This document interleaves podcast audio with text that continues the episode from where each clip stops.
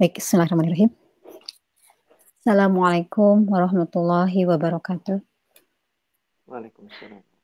Alhamdulillah, alhamdulillahilladzi hadzana li hadza wa ma kunna linahtadiya laula an hadanallah. Asyhadu an la ilaha illallah wa asyhadu anna Muhammadan abduhu wa rasuluh. Rabbi israh li sadri wa yassir li amri wa hlul 'uqdatam min lisani yafqahu qawli. Alhamdulillah, Sister Filah, peserta dan pendengar setia kajian tafsir IMSA Sister di wilayah Amerika, Kanada, dan juga di tanah air Indonesia. Malam hari ini kita kembali berjumpa di kajian tafsir rutin kita bersama dengan uh, Ustadz Dr. Syaiful Bahri MA.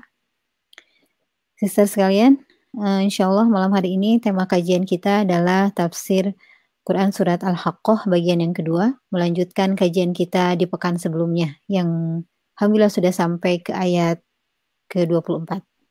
Maka insya Allah uh, malam hari ini kita akan sama-sama menyimak kelanjutan dari tafsir Quran Surat Al-Haqqah mulai dari ayat 25 sampai dengan selesai insya Allah.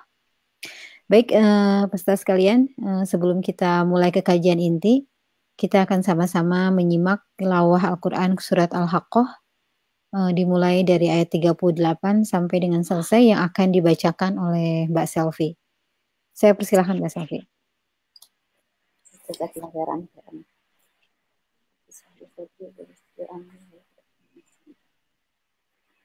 أعوذ بالله من الشيطان الرجيم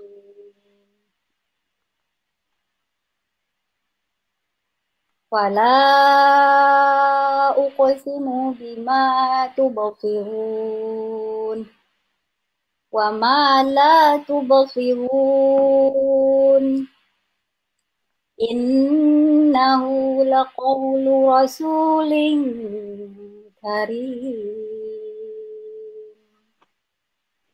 وما هو بقول شاعر قليلا ما تؤمنون ولا بقول كاهن قليلا ما تذكرون تنزيل من رب العالمين ولو تقول علينا بعض الأقاويل لأخذنا منه باليمين. ثم لقطعنا منه الوتين. فما منكم من أحد عنه هذه. وإنه لتذكرة للمتقين. وإنا لنعلم أن منكم مكذبين. وإنه لحسرة على الكافرين وإنه لحق اليقين فسبح باسم ربك العظيم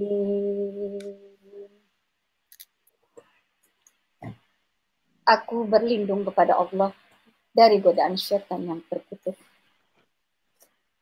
Maka aku bersumpah demi apa yang kamu lihat dan demi apa yang tidak kamu lihat. Sesungguhnya ia, Al-Quran itu, benar-benar wahyu yang diturunkan kepada Rasul yang mulia. Dan ia Al-Quran bukanlah perkataan seorang penyair. Sedikit sekali kamu beriman kepadanya. Dan bukan pula perkataan tukang tenung.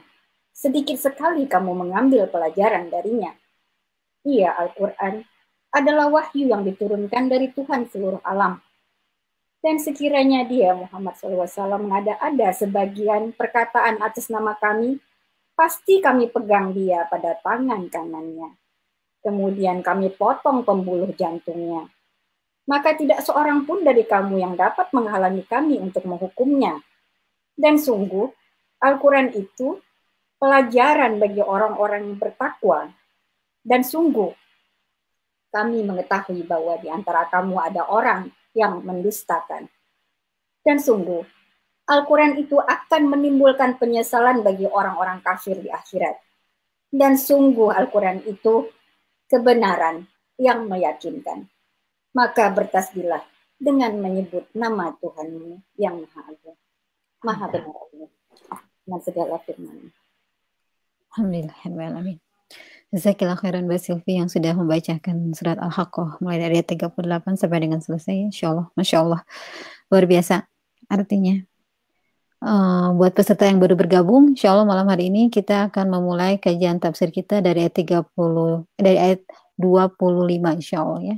Tadi sebagian ayatnya sudah dibacakan oleh Mbak Silvi dan insya Allah ya malam hari ini akan sangat menarik sekali. Jadi uh, bersiap-siap Uh, sudah hadir bersama kita. Oh ya, Jazakillah khairan Mbak Silvi sudah membacakan tilawahnya. Insya Allah mudah-mudahan kita yang mendengarkan ataupun Mbak Silvi yang membacakan diberikan oleh Allah keberkahan. Amin ya Allah ya alamin.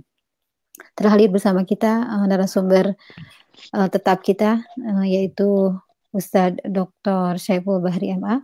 Assalamualaikum Pak Ustadz. Waalaikumsalam warahmatullahi wabarakatuh. Apa kabar Pak Ustadz? Alhamdulillah, bikhair. Alhamdulillah. Baik Pak Ustadz, uh, saya persilahkan kepada Pak Ustadz untuk menyampaikan materi kelanjutan dari surat Al-Haqqah. Silakan Pak Ustadz.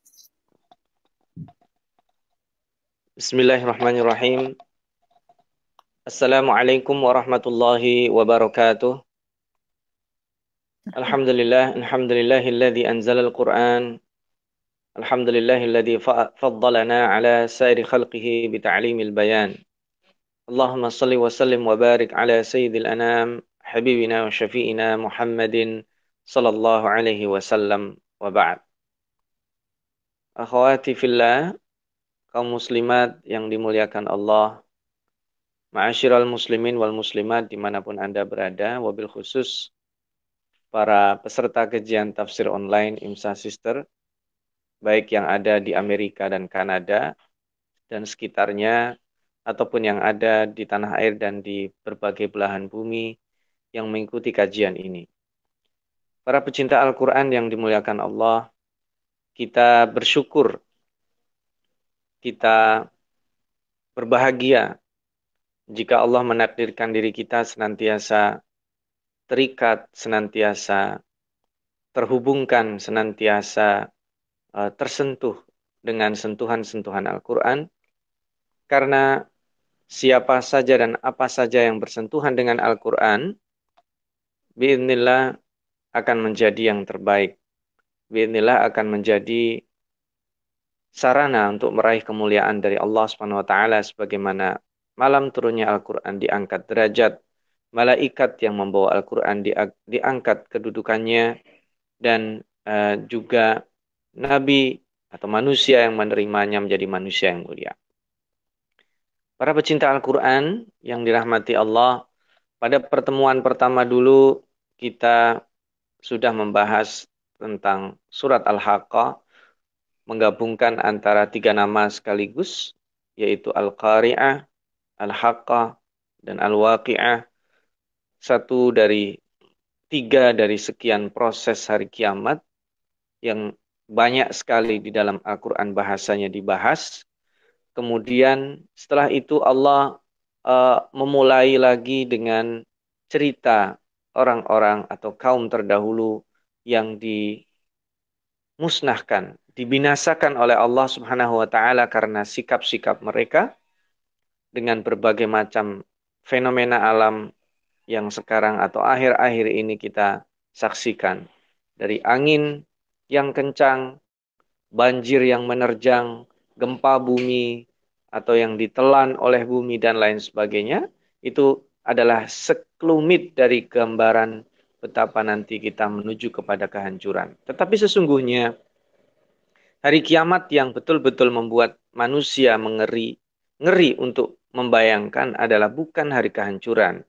Buktinya nanti kita akan bahas pada hari ini mengapa orang uh, tidak merasa bahwa kehancuran itu adalah sesuatu yang mengerikan ketika dibandingkan dengan hal yang lebih mengerikan, yang lebih menegangkan lagi, yaitu hari kebangkitan.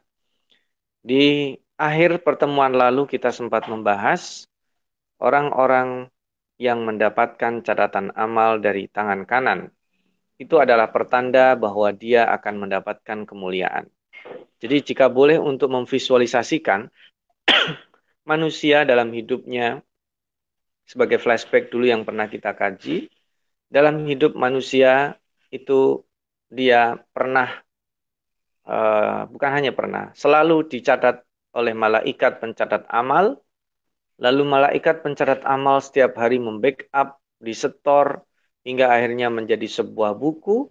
Dan ketika ajal sudah datang buku itu sudah ditutup bagi orang-orang baik catatan amal itu ditempatkan di sebuah uh, posisi yang disebut dengan iliyin Inna kitabal abrari lafi illiyin. Ya, kita pernah membahas itu ya.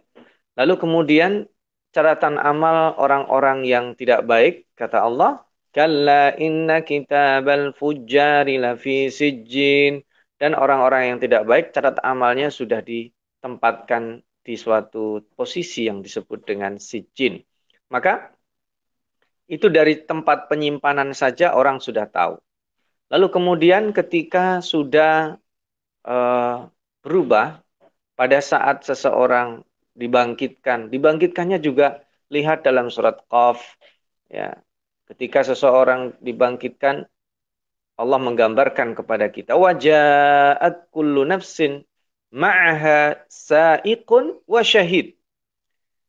Jadi setiap seseorang dibangkitkan bersama malaikat yang saik yang memandu dia sebagai protokoler dan syahid sebagai saksi. Syahid sebagai saksi dengan membawa catatan amal. Lalu pada saat seseorang itu digiring ke suatu tempat dengan membawa catatan amal, cara dia menerimanya itu juga bagian dari sebuah gembira.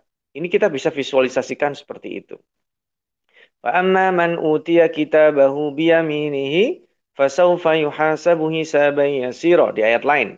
Kalau di sini kita sudah membaca فأما من أوتي كتابه بيمينه فيقول هاؤم اقرءوا كتابيه ada yang terjadi juga bisa kita membayangkan catatan amal itu ditunjukkan kemudian e, dimulai proses e, penghitungan.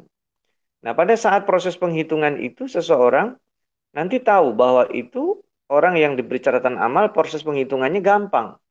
Maka dia akan mudah ya akan mudah menyelesaikan memberikan misalnya ini loh catatan amal saya silahkan baca. Ha umukra'u kitabiyah ha itu khud dia bangga. Ha umukra'u kitabiyah. Dan kata-kata kitabiyah itu di dalam sirat mubalaghah ini termasuk mubalaghah sautiyah jadi ada hiperbola dalam suara ada hentakan di ayatnya ini surat al-haqqah ini nanti juga surat al-qiyamah kita dapatkan Ya, kenapa dia uh, membaca harusnya kan ha umukra'u kitabi. Nah, ada yahnya itu tekanan.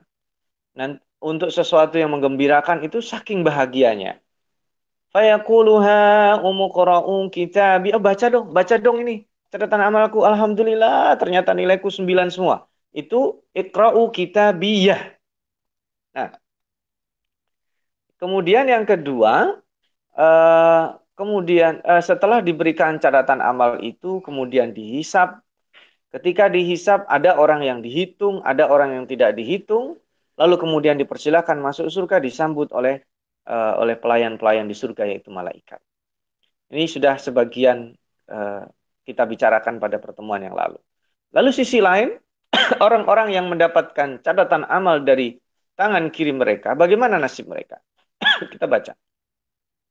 أعوذ بالله من الشيطان الرجيم وأما من أوتي كتابه بشماله فيقول يا ليتني لم أوت كتابيه ولم أدر ما حسابيه يا ليتها كانت القاضية dan orang-orang yang diberikan catatan amalnya dari kiri Ya, di ayat lain dijelaskan wara dhahri, dilempar dari belakang. Dari kiri atau dilempar dari belakang itu pertanda buruk. Pada saat mereka menerima itu, mereka akan mengatakan fayakul, fa litakib untuk mengatakan langsung karena itu sudah bukan hanya ini firasat. Setiap dia merasa itu ada sesuatu yang tidak beres. Maka kemudian dia mengatakan, Ya laitani lam uta kitabia. Seandainya aku tidak diberi buku catatan amal ini. Kenapa? Dari cara ngasihnya aja dia udah firasat. Dia menjadi orang yang dimurkai. Kemudian dia buka catatan amal. Dia membaca catatan amal. Dia bukan hanya menangis, akan sangat menyesal. Dan kata-kata penyesalan itu terlihat dari penyebutan di sini. Ya laitani. Ya laitani itu harapan yang mustahil. Ya laitani itu pengandaian yang tidak mungkin terjadi lagi. Seandainya aku tidak diciptakan. Seandainya aku tidak hidup. Seandainya dan macam-macam. Makanya kata-kata ya laitani lam uta kitabiyah seandainya aku tidak diberi buku catatan amal ini. Lam uta kitabi ada yahnya tadi adalah ya ibarat kata kalau kita nyambung dari kasus ashabul jannah yang di surat Al-Qalam beberapa waktu lalu kita tadaburi ya. Orang sudah merancang, udah begini, udah begini, ternyata rugi. Itu penyesalannya dahsyat. Tapi penyesalan yang itu terjadi di dunia tidak seberapa dengan penyesalan yang terjadi di akhirat seperti ini. Maka dia pun kemudian mengatakan, Ya laitani lam uta kitabiyah. Walam adri ma hisabiyah.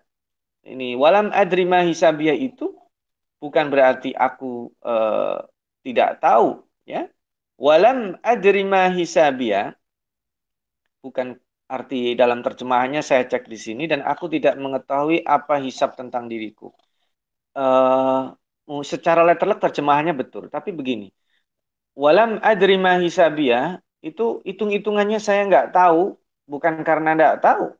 Gini, saya membuka uh, transaksi perdagangan saya, kemudian saya rugi, kemudian saya bilang, ya seandainya aku nggak nggak tahu, itu ada terjemahannya banyak. Nggak tahu ada kerugian, bisa.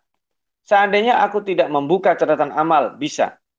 Seandainya, wah saya nggak tahu nih hitung-hitungannya gimana. Itu orang udah lemes, pertanda bahwa dia sangat merugi sekali.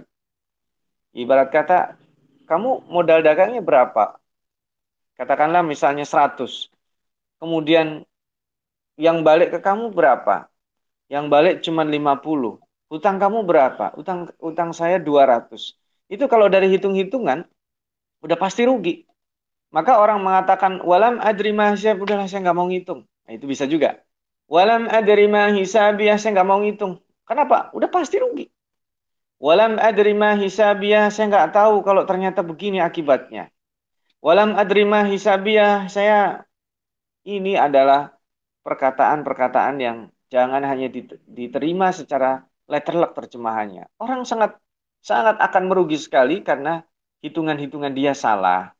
Dia merasa kalau dulu penuh dengan full power kekuasaan, punya harta, punya banyak teman, punya anak, punya bisnis, punya saham, investasi di mana-mana, merasa itu adalah keuntungan, ternyata tidak ber, tidak berefek sama sekali. Ibarat kata di dunia orang menaruh investasi di tempat A, B, C, D, E, ya, kemudian dia rugi. Dia merasa bahwa investasi itu adalah gambling, dia berjudi. Padahal tidak. Tidak ada investasi yang berjudi. Investasi itu sudah Allah bimbing. Investasi yang benar adalah A, B, C, D. Dan bahkan investasi yang benar itu pun Allah nanti cukup mengambil satu yang mengantarkan kita pada uh, pada surga Allah bukan amal kita, tetapi cukup satu saja dari sekian amal itu Allah berkesan selesai lewat. Makanya Orang yang menerima catatan amal tadi sudah tidak merasa. Karena sudah cukup bagi dia dengan diridhoi Allah, uh, dia masuk surga dan uh, fi radiyah. Betul-betul dia puas dengan yang diberikan Allah Subhanahu wa taala, melebihi ekspektasi. Sementara orang-orang yang mendapat catatan amal ini sangat menyesal dari kiri dan dia coba kita baca ayat 27. Ini betul-betul nelongso kata orang Jawa. Betul-betul memprihatinkan betul-betul sangat berat sekali, menyayat hati. Ya laitaha kanatil qadiyah. seandainya aku mati dan sudah. Nah ini, dahsyatan yang tadi disebut oleh Allah. Ketika bumi dibenturkan, ketika langit terbelah, ketika semuanya itu hancur binasa, wa khumilatul ardu wal jibalu fadukkata dakkatan wahida dan hancur, gunung-gunung berterbangan dan berbenturan dengan bumi hancur, seandainya itu terjadi mengerikan, tapi kemudian sudah setelah itu, itu yang diharapkan. Ya laitaha kanatil qadiyah. Ketika itu sudah menjadi selesai, itu yang saya harapkan, kata mereka.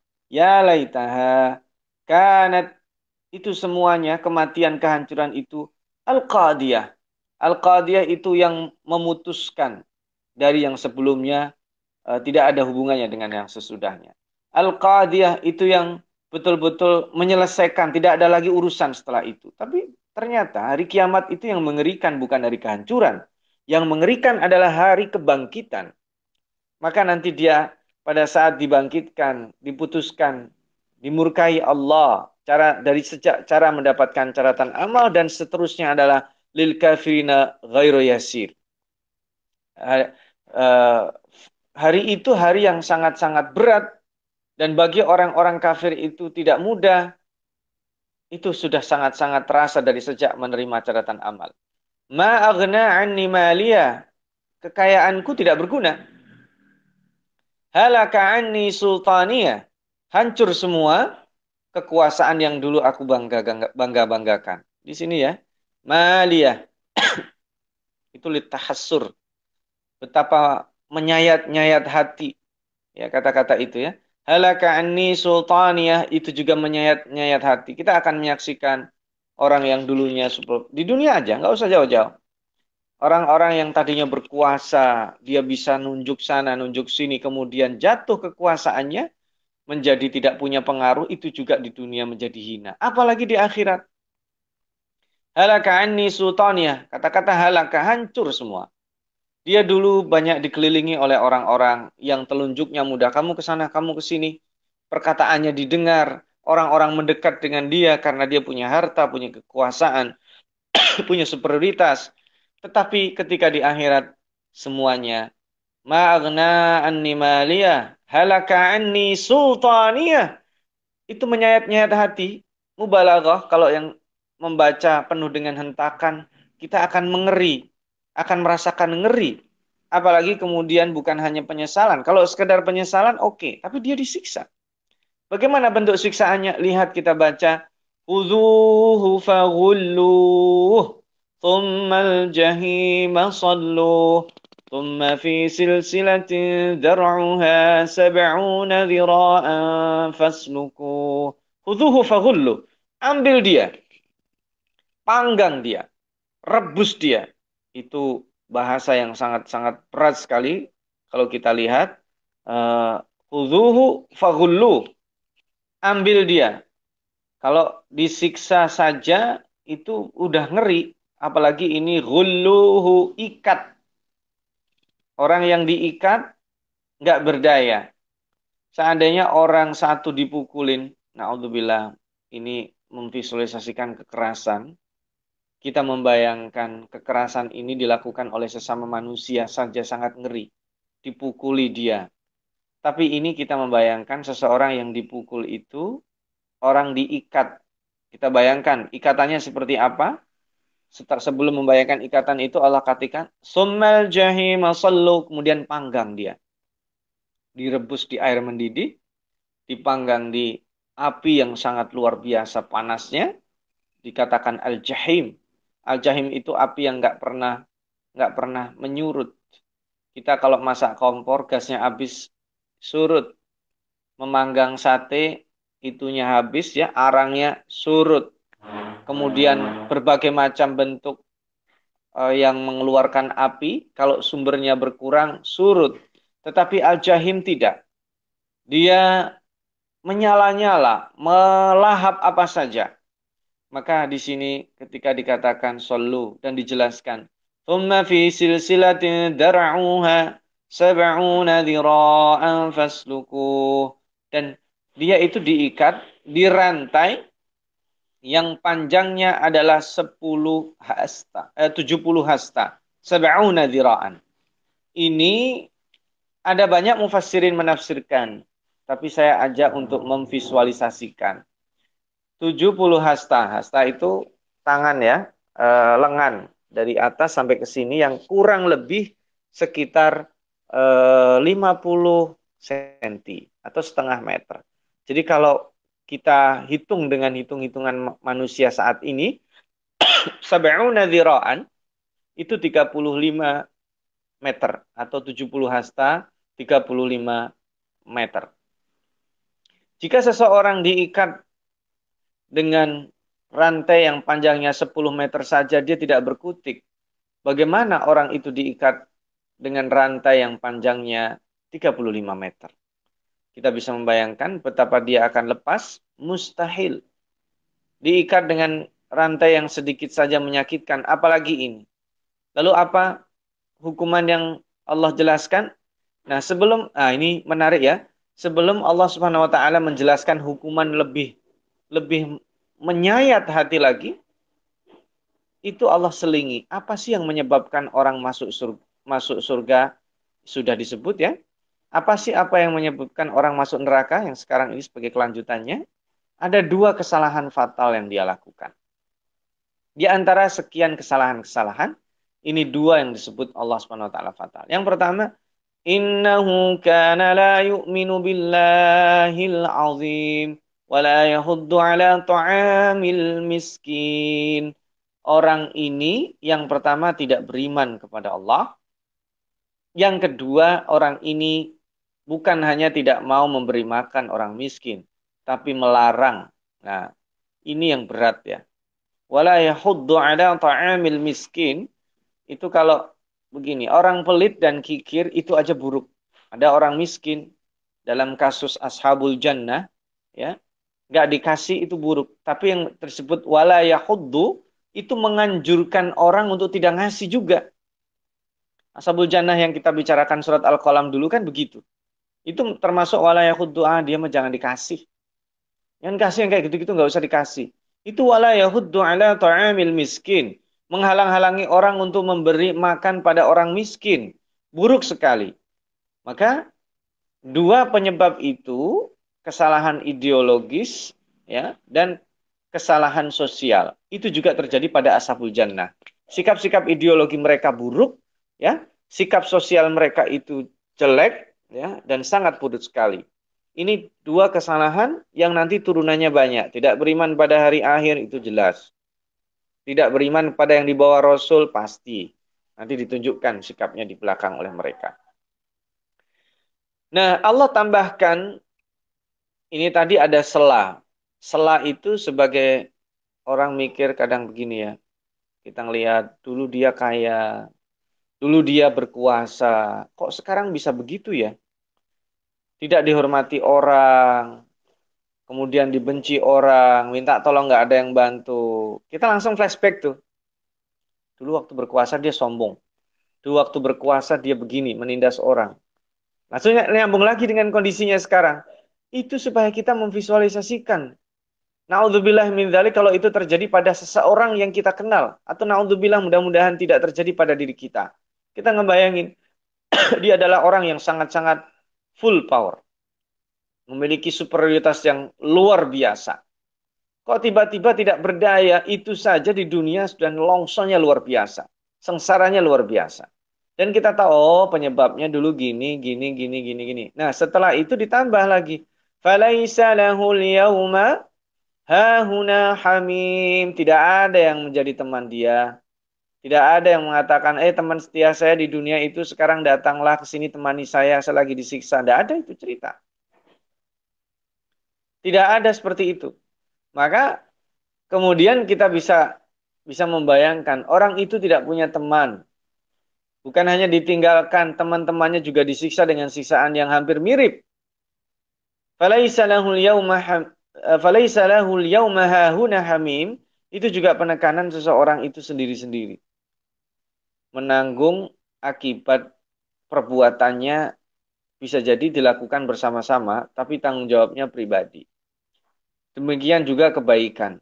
Dilakukan bersama-sama, tapi Allah memberinya juga semua. Misalnya saja kalau kita sholat berjamaah, sholatnya berjamaah.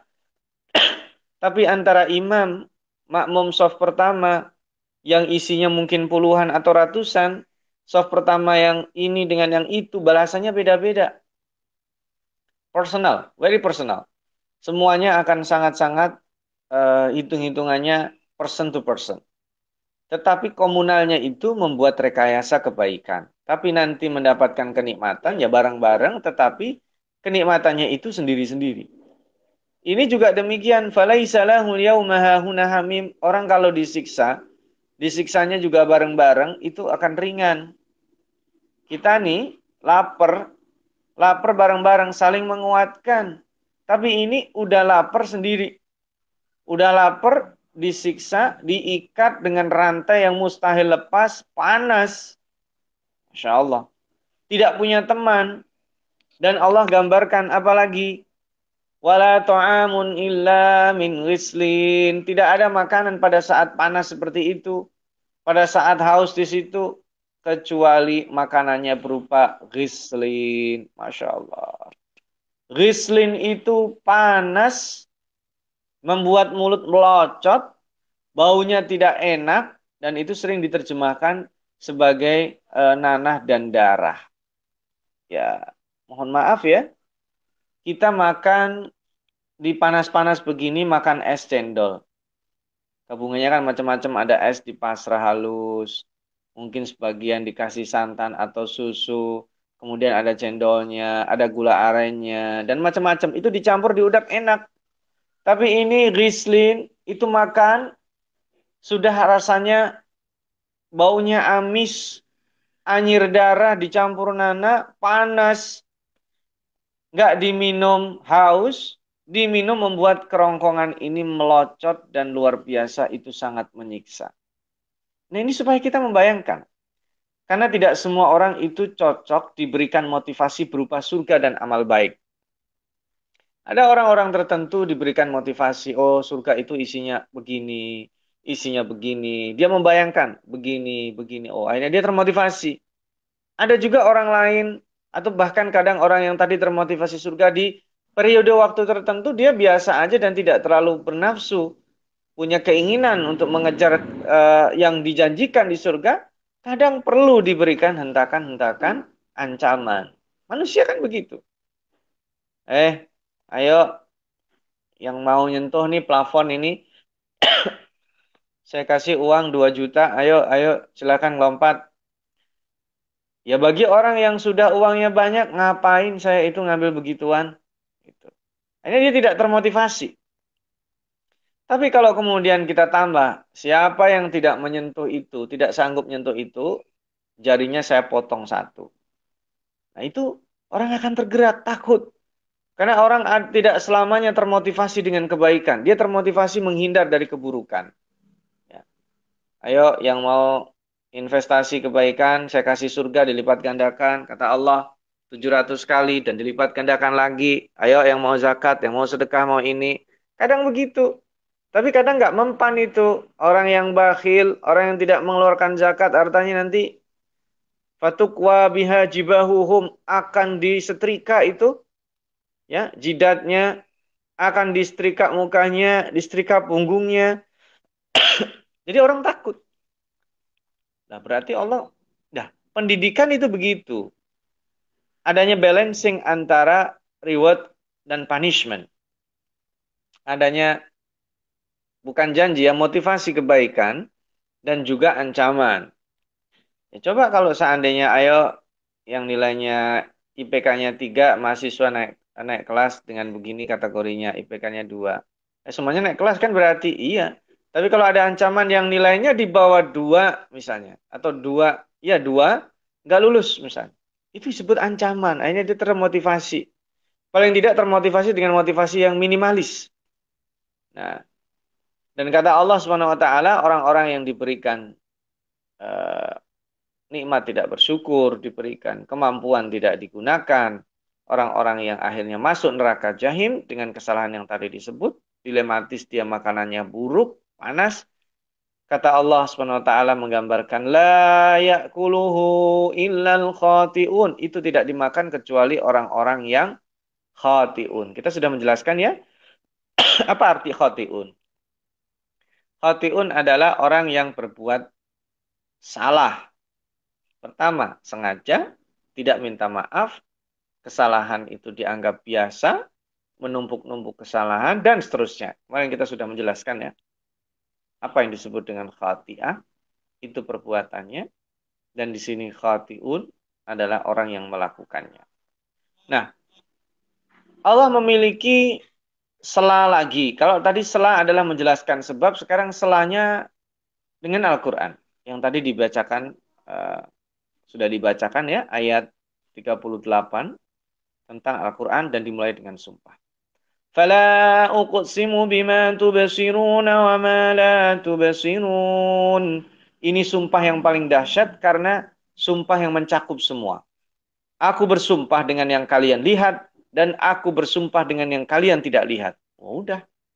Biasanya Allah bersumpah dengan langit, dengan bumi, dengan Al-Quran, bersumpah dengan uh, tanah, dengan buah-buahan, watini wazaitun dengan bukit Sinai dan dengan negeri wahadal baladil amin dan seterusnya bersumpah demi waktu juga ada wadduha wal asri wal laili wan nahari bersumpah demi malaikatnya juga ada wan nazi'ati gharqa dan seterusnya tetapi ini sumpah-sumpah yang disebutkan tadi uh, terdetilkan dirinci di berbagai ayat itu digabung di dua ayat ini Fala uksimu bima tubasirun wa la tubsirun. Aku bersumpah dengan yang kalian lihat, yang kalian bisa lihat, dan aku bersumpah dengan kalian yang tidak bisa kalian lihat.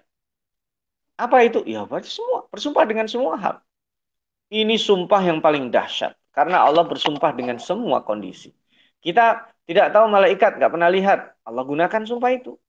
Masuk ayat ini jin dan malaikat, orang yang meninggal sebelum kita, apa yang terjadi yang belum terjadi, apa yang bisa kita rasakan dan tidak kita rasakan, apa yang bisa kita lihat dan tidak kita lihat, itu digunakan bersumpah untuk apa? Untuk menegaskan orisinalitas Al-Quran. Innahu laqawlu rasulin karim. Al-Quran itu adalah perkataan Allah yang diturunkan kepada Rasulun Karim. Ini saya mau membahas ya. Uh, Rasulun Karim ini ada yang membahas diturunkan kepada malaikat dan diteruskan kepada Nabi Muhammad Sallallahu Alaihi Wasallam. Ada yang membahas bahwa innahu laqaulu rasulin karim ini merupakan bahasan tafsir bahwa diturunkan kepada Rasulullah Sallallahu Alaihi Wasallam itu yang pendapat rojihnya uh, disebut Karim karena sifat beliau yang sangat luar biasa. Ada yang mengatakan perkataan yang dibawa oleh utusan Allah, yaitu malaikat Jibril. Dua-duanya itu termasuk penafsiran, bisa kita pakai. Sebenarnya penekanan ini untuk menafikan dua kondisi sebelumnya, eh, setelahnya. وَمَا هُوَ بِقَوْلِ شَاعِرٍ قَلِيلًا مَا تُؤْمِنُونَ وَمَا هُوَ بِقَوْلِ كَاهِنٍ قَلِيلًا مَا تَذَكَّرُونَ dan dia bukanlah perkataan penyair, bukan juga perkataan dukun. Kok maksudnya dukun mantra ya? Karena ada yang mengatakan Al-Quran itu jadi mantra. Karena itu, kita juga tidak boleh menjadikan Al-Quran itu mantra. Maksudnya apa? Maksudnya, kita kemudian ini kalau kita baca innahu laqaulu rasulin karim 100 kali supaya begini. Itu mantra kecuali yang udah disyariatkan dan dibimbing oleh Rasulullah Sallallahu Alaihi Wasallam baca ini tiga kali di pagi hari, baca ini tiga kali di petang hari. Untuk apa? Untuk membentengi diri. Atau kecuali yang sudah diumumkan menjadi umum siapa yang baca Al-Fatihah udah doa. Ya, ayat kursi doa.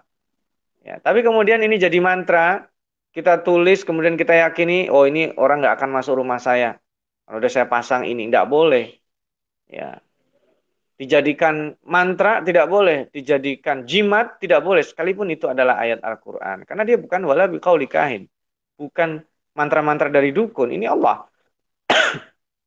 perkataan Allah. Bukan bukan syair. Kenapa syair itu perkataan yang bersajak dan indah? Bukan. Sekalipun ada sajak-sajak yang indah, ini bukan perkataan syair. Qalilam ma minun. Kalian nggak beriman sih. Bukan perkataan dukun, bukan mantra dari dukun yang bisa dipakai untuk mengguna-gunai orang, untuk menyantet, untuk mempengaruhi orang, menghipnotis orang, dan lain sebagainya.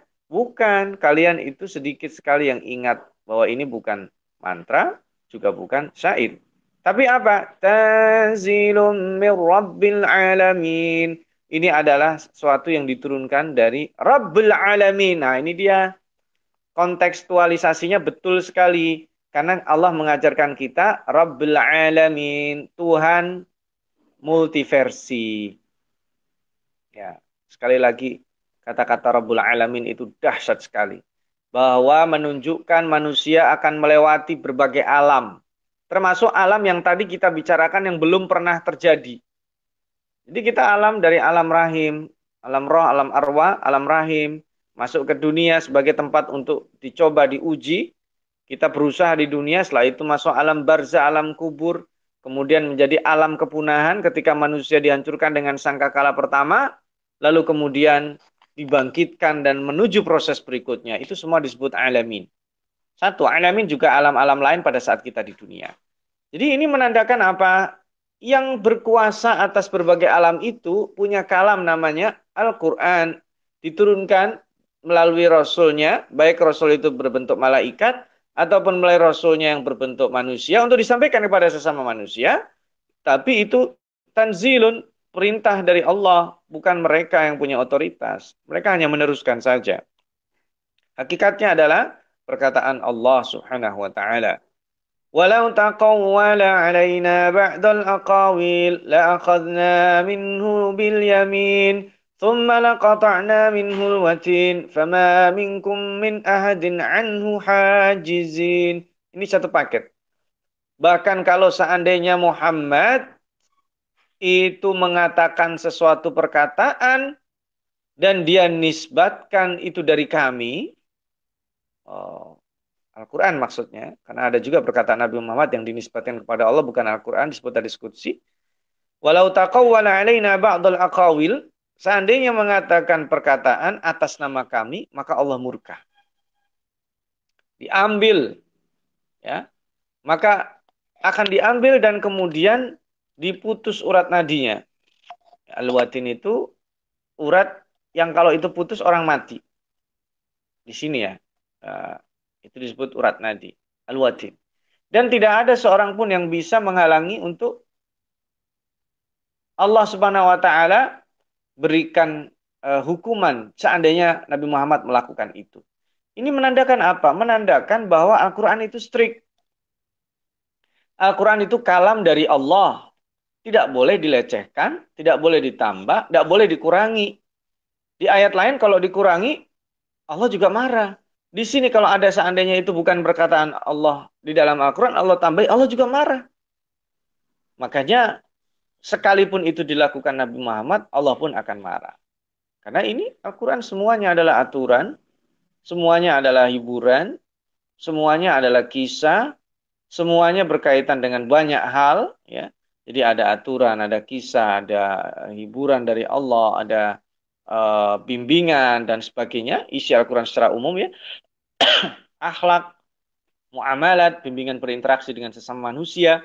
Itu aturan dari Allah. Seandainya Nabi Muhammad SAW menambah-nambahi atau Jibril nambah-nambahi sama aja akan dihukum oleh Allah. Ini berkaitan dengan cerita ketaatan dan pembangkangan. Nah, fungsi Al-Quran itu yang tadi diturunkan tanzil, originalitas, sekarang fungsinya. Wa innahu latadkiratun lil muttaqin. Masya Allah, Al-Quran itu fungsinya sebagai tadkirah, sebagai pengingat, sebagai pelajaran. Makanya Allah mengulang-ulang. Dan kisah yang paling banyak diulang Allah dalam Al-Quran adalah kisah Nabi Musa. Kenapa diulang-ulang? Karena sangat manusiawi. Karena sangat berhubungan dengan hal-hal yang terjadi setiap hari. Kenapa kemudian dipisah-pisahkan tematik biar mudah tema-temanya? Lalu kenapa kisah Nabi Yusuf digabung? Karena Allah SWT ingin membentuk karakter. Jadi, itu merupakan tazkirah, pengingat. Pengingat dan Allah mengingatkannya dengan tiga hal. Yang pertama aturan, yang kedua dengan uh, uh, tokoh, yang ketiga dengan uh, contoh. Maksudnya apa? Contoh begini. Misalnya, Allah menjelaskan konsep takwa, siapa orang yang bertakwa dijelaskan Allah. Takwa itu apa? Mutakin. Makanya al-mutakin itu siapa? Alladzina yu'minuna bil ghaib. Alladzina yunfikuna amwalahum. Alladzina alladzina itu konsepnya dan orangnya.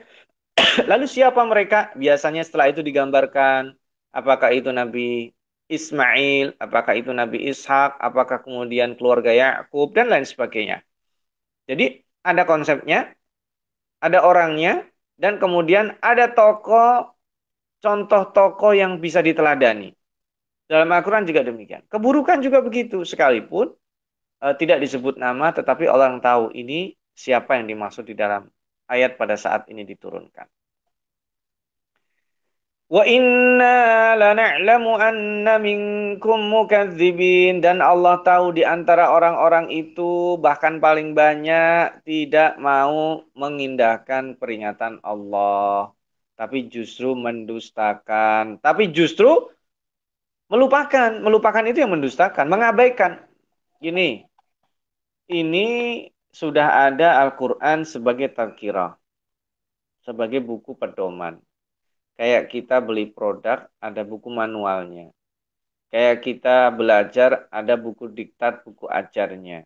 Kayak kita apa saja, presentasi ada panduannya, ada powerpointnya. Tetapi ada juga orang yang mengabaikan itu dan bahkan mendustakan. Yang mengabaikan dan mendustakan itu disebut dengan mukadzibin. Ya, saya baca ayatnya. Wa inna lana'lamu anna minkum mukadzibin. Sesungguhnya kami benar-benar tahu di antara kalian ada yang mendustakan. Kenapa Allah perlu menegaskan misalnya? Kenapa Allah tidak mengatakan wa innahu latadzkiratul lil muttaqin wa anna minkum mukadzibin. Tapi kenapa ada kata-kata wa inna la na'lamu sesungguhnya kami la na'lamu pasti mengetahui dan terus akan tahu sirat mubalaghah. Kenapa? Karena ada juga orang mendustakan itu bukan konsep mendustakannya itu bukan mendustakan yang total, ada juga sebagian. Jadi Allah tahu ada orang yang mendustakan betul-betul totally semuanya. Ada saya nggak mau lah Al-Quran surat Al-Haqqah ini nggak sesuai dengan konsep saya. Semuanya ada yang sebagian, ada yang karena sombong, ada yang karena kemudian angku, ada yang karena pergaulan terpengaruh. Allah Maha tahu siapa di antara orang-orang itu yang mendustakan atau tidak tidak mau memakai ajaran yang terkandung di dalam surat Al-Haqqah. Nah, saya akan coba tiga ayat yang terakhir ini sebagai solusi. Ya. Fungsi Al-Quran nanti dalam uh, pengantarnya saya akan ringkas. Tapi tiga ayat terakhir mari kita saya ajak untuk menggambarkan tiga kondisi yang berbeda. Ya, yang pertama wa innahu lahasratun 'alal kafirin. Al-Qur'an itu merupakan penyesalan bagi orang kafir. Loh. Hudan lil mutakin ya, jelas sudah dijelaskan. Al-Qur'an sebagai tadkiratun lil mutakin iya. Gini saya ajak memvisualisasikan begini. Uh, saya sedang ke kota A. Kemudian di pada saat saya di bandara di kota A ada ada guide situ, guide map ya, atau macam-macam lah cerita tentang kota itu secaranya ada mapnya, ada uh, gambar transportasinya, bimbingan uh, belanjanya, ya tour guide lah secara umum. Maka kemudian itu disebut hudan linnas. Al-Quran juga begitu. Tersedia di mana-mana. Potensi petunjuk bagi manusia. Nah bagi orang-orang yang mengambil itu, mapnya diambil, dijadikan dia sebagai gambaran global. Oh, saya ke kota A. Waktu saya dua hari, saya mau liburan.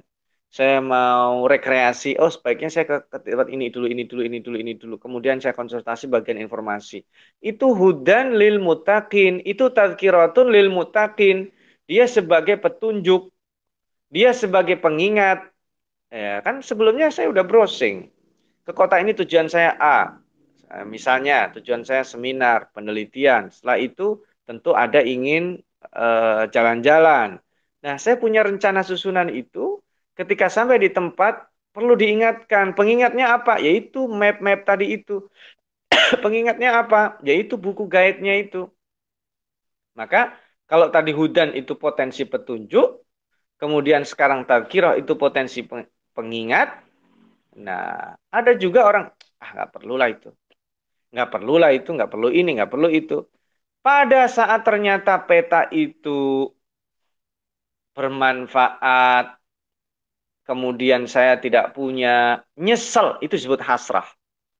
Mohon maaf ini penggambaran tidak ses, tidak tidak pada tidak pada tempatnya persis banget tapi untuk menggambarkan begitu.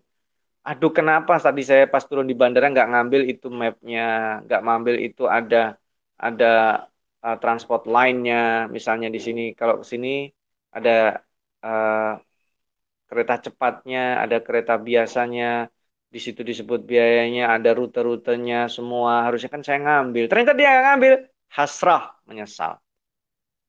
Harusnya kan saya tahu begini, begini, begini, begini. Ini akibatnya ini, ini akibatnya itu. Akan mengakibatkan uh, yang buruk. Ini akan mengakibatkan dampaknya yang baik. Saya kok nggak ngambil ya. Hasrah itu penyesalan. Masya Allah. Wa innahu yakin. Dan itu betul kayak begitu. Yang kalau gambaran kita kan kadang ekspektasi ya melihat lain kemudian ada Anda wisata ke tempat ini, tempat ini akan begini, akan begini, akan begini. Kita visualisasikan. Ternyata begitu sampai Anda sesuai dengan ekspektasi ada.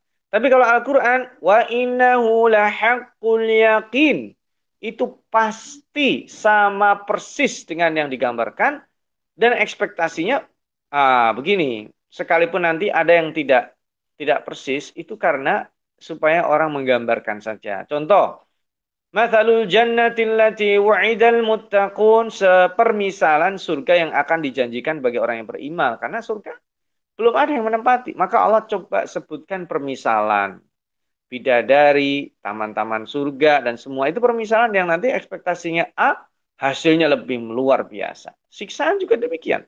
Orang akan disiksa kayak tadi misalnya, Huduhu fagullu ikat dia. Kemudian thummal jahim sallu habis diikat kemudian bakar, panggang di atas api yang sangat luar biasa dia tidak bergerak.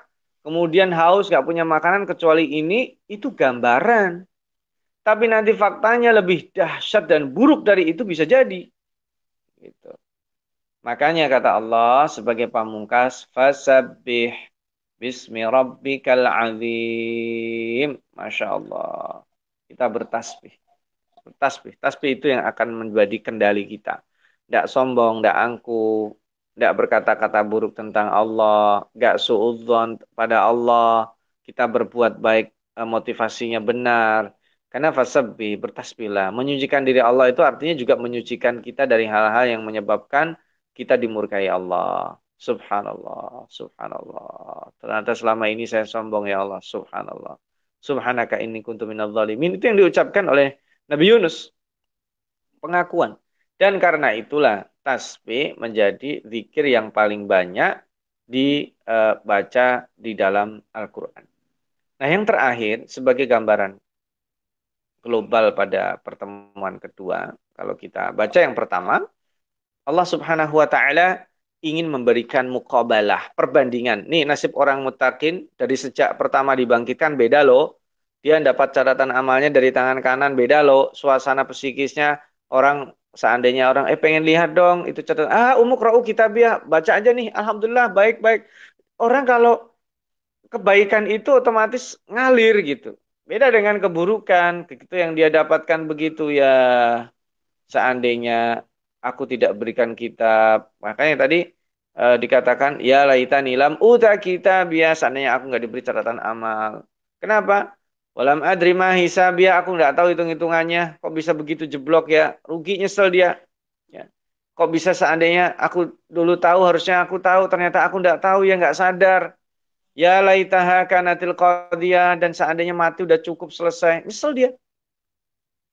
Itu disebut mukabalah, supaya kita bisa membandingkan. Kemudian tadi kenapa disebut-sebut di antara siksaan itu ada penyebab dia. Itu supaya kita ingat, utamanya kelanggaran itu dua. Pelanggaran yang motivasinya adalah maksiatan pada Allah dan kedua pelanggaran yang motivasinya adalah dia ingin memutus uh, kondisi horizontal yang seharusnya diperbaiki. Dua kesalahan utama itu. Nah, lalu itu semuanya udah disebutkan di dalam Al-Qur'an. Al-Qur'an itu bukan perkataan Jibril, bukan perkataan Muhammad, bukan perkataan uh, modifikasi dari Nabi Muhammad atau kemudian kong kali kongnya dengan Jibril. Naudzubillah min dzalik. Bukan. Subhanallah maha suci Allah dari begitu. Tidak. Jangan sampai kita bayangkan. Dan Allah memulainya dengan sumpah yang sangat dahsyat.